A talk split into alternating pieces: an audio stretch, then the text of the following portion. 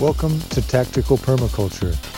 I've worked on projects ranging from the poorest to richest clients, from inner cities to suburbs to farmlands to remote wilderness, from the eco war front lines to celebrity backyards. In over 25 years of service to the earth and the community of life, I've learned that in the fight for sustainable survival, growing is half the battle. Go to tacticalpermaculture.com for more info. You gotta train for me because I'm training for you. We got a love, love, and revolution to do. You better train for me.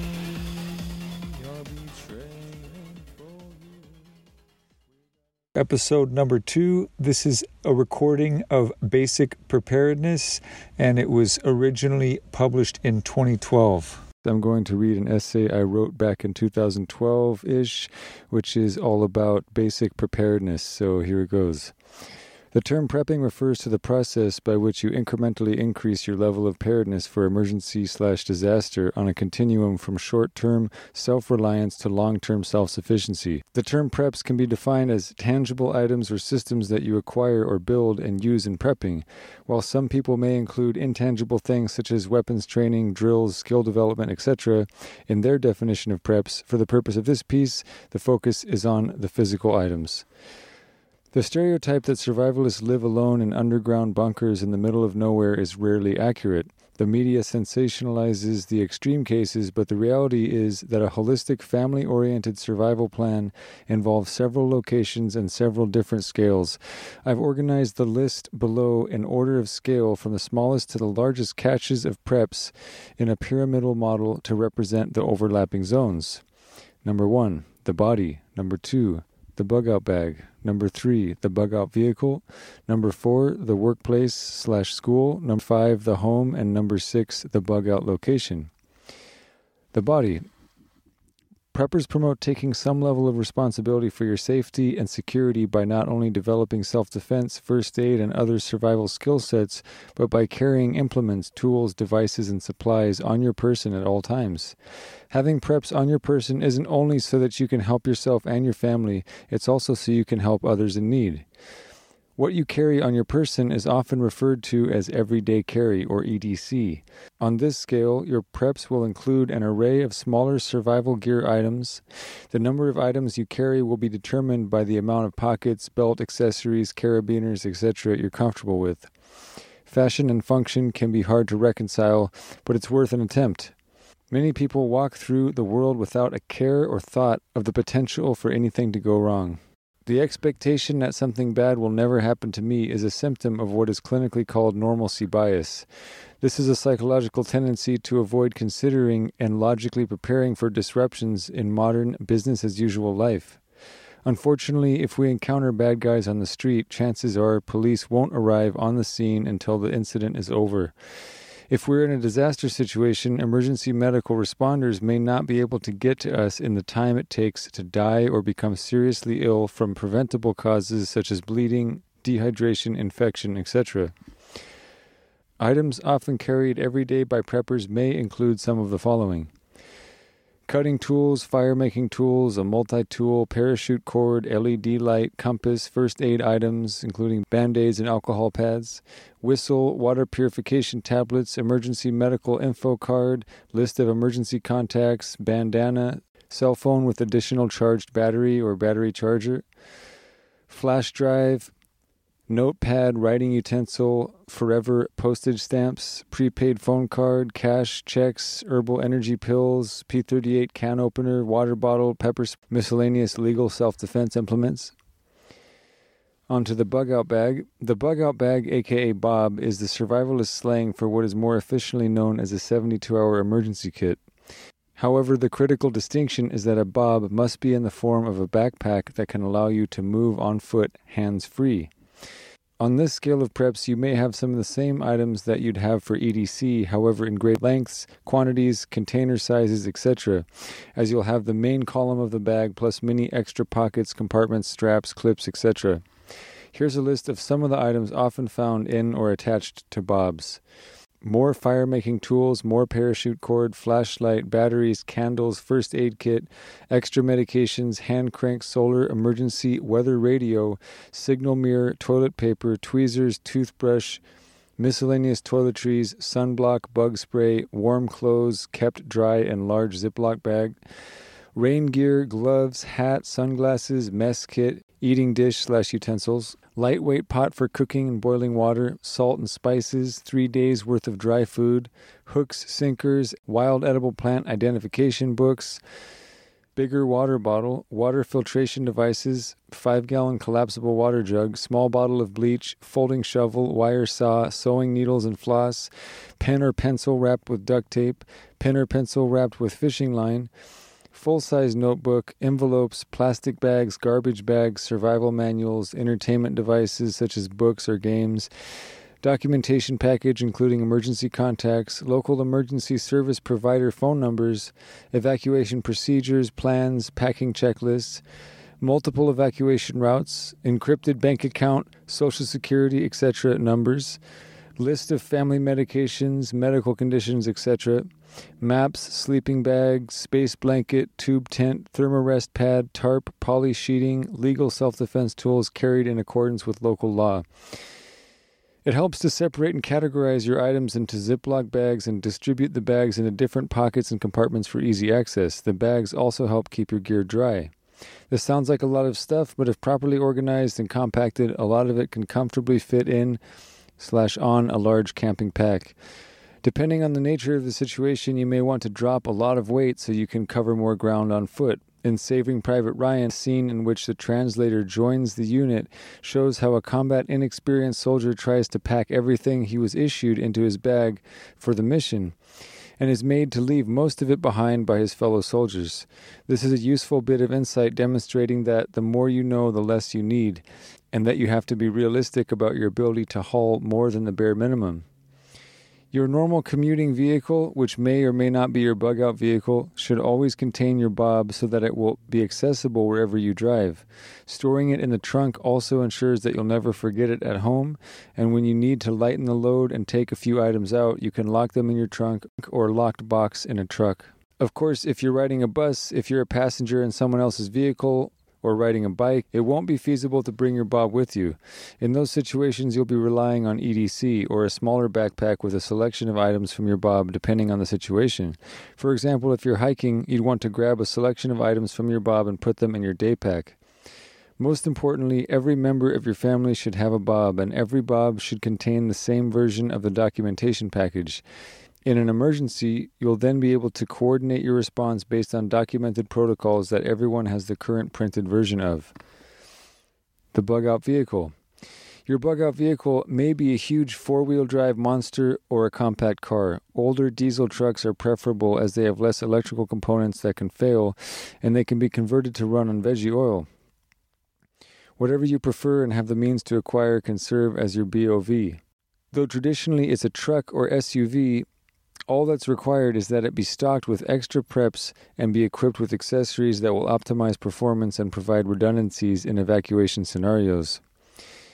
Besides simply scaling up some of your preps, such as a 5 gallon bucket of dry food that preferably doesn't require cooking, or one or more gallons of water, a larger first aid kit, etc., the following are some preps specific to the BOV flares, basic tools, spare parts, headlights, belts, bulbs, etc., quarts of oil, extra fluids, map books, solar power system, power inverter, spare tire, snow chains, jack, blankets, tent, boots, trenching tool, books, gas can, more legal self defense tools transported in accordance with local law, any other large utilities emergency items that don't fit in or are not appropriate for your Bob. Every family vehicle should be to some degree prepped to function as a BOV, even if there's one larger vehicle that's designated as the main BOV. Workplace and school. This refers to the place where most of your time is spent outside of the home, wherever that may be. The goal would be to get your colleagues or coworkers on board with prepping so that they collaborate and pool resources to ensure that there are preps on site. Whether in a basement, storage closet, or under your desk, you should try to get some amount of food slash water slash medical supply storage set up. If nothing else, try to convince whoever's in charge to at least have emergency kits on site that are sized appropriately for the number of people in your office, dorm, etc. Most likely, if done right, you can store a lot without it being a nuisance and have some sense of security knowing that if you end up stuck there, you won't die of dehydration, starvation, or mild injuries. Home. Without being too extreme, you should see your home as your fort. It's the place where you can let down your guard at night and go to sleep. It's the place where you raise your family or are being raised by your family. It's where you should feel the most safe and secure and where you should have the most control of your survival. Again, many of the prep items you'll want at home have been listed above, but here are some preps that are unique to the home. Large water tanks, rainwater catchment systems, months to years worth of long term food storage in the form of canned foods and dry foods stored in 5 gallon buckets with mylar bags and oxygen absorber kits on a rotation system so that you, quote, eat what you store and store what you eat.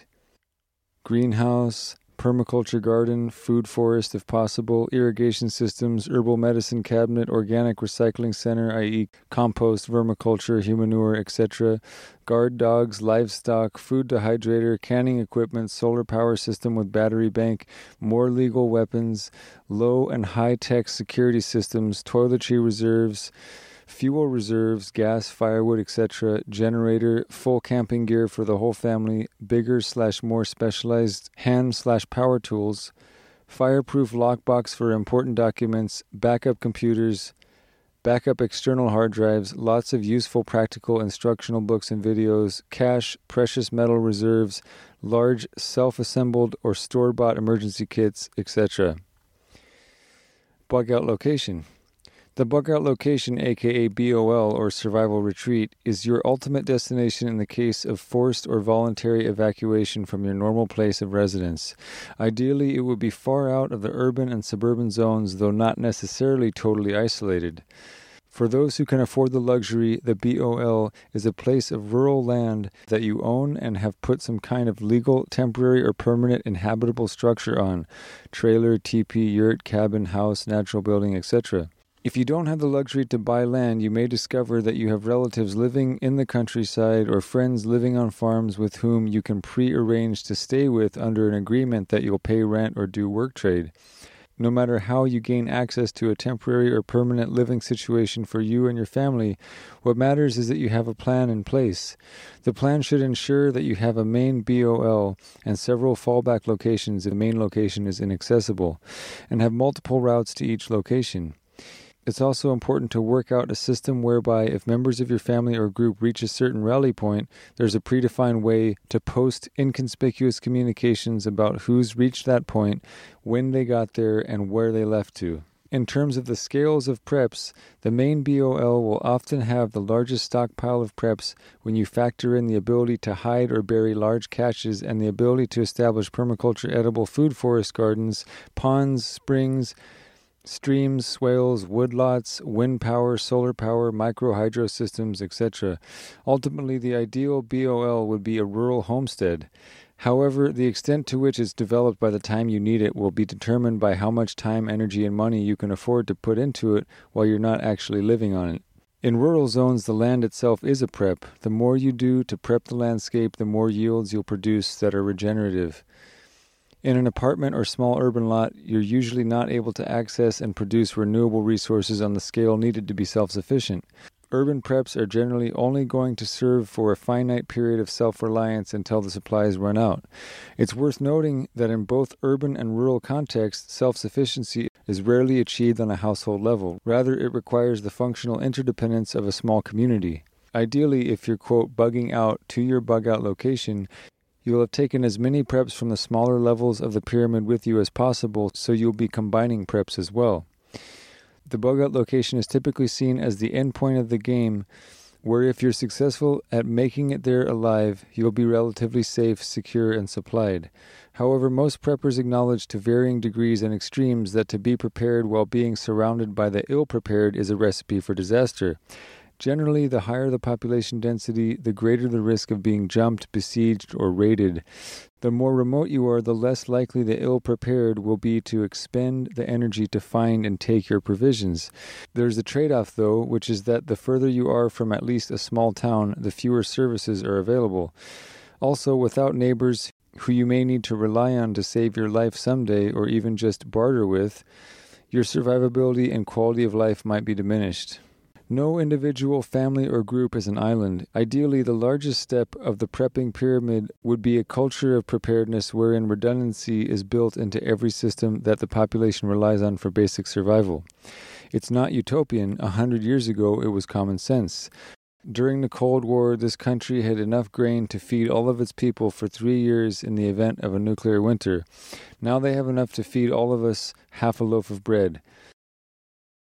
Our ancient and recent ancestors had the wisdom to live by the ways of the ant, not the grasshopper. See Aesop's fable, The Ant and the Grasshopper. In the modern survivalist movement, it's accepted that winter is coming again as it has in the past and will in the future. Apocalypse would be an easy way out, but in all likelihood, the world will continue to cycle with nature, not end. We'll have to choose to be prepared. Moreover, it doesn't take the end of the world as we know it for any individual or family to experience an acute localized disaster, be it a job loss, an injury, death of a loved one, etc. When the stuff hits your fan, it's your preps that will carry you through in a state of relative comfort and help buffer desperation.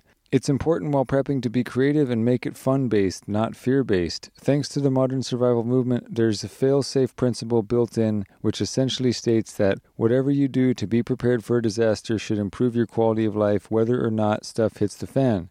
The best example is growing some portion of your own food. Just avoid panic buying. As with permaculture, the best solutions are slow and small continually incrementally adding to your preps when grocery items go on sale, when you get extra cash, when you can score something on Craigslist, when there's a good yard sale, etc. Start small, make it fun, get into the groove, and you'll enjoy having a more sensible lifestyle that actually empowers you to be an ever more safe, secure, confident, and dutiful cosmic citizen, community member, and family member.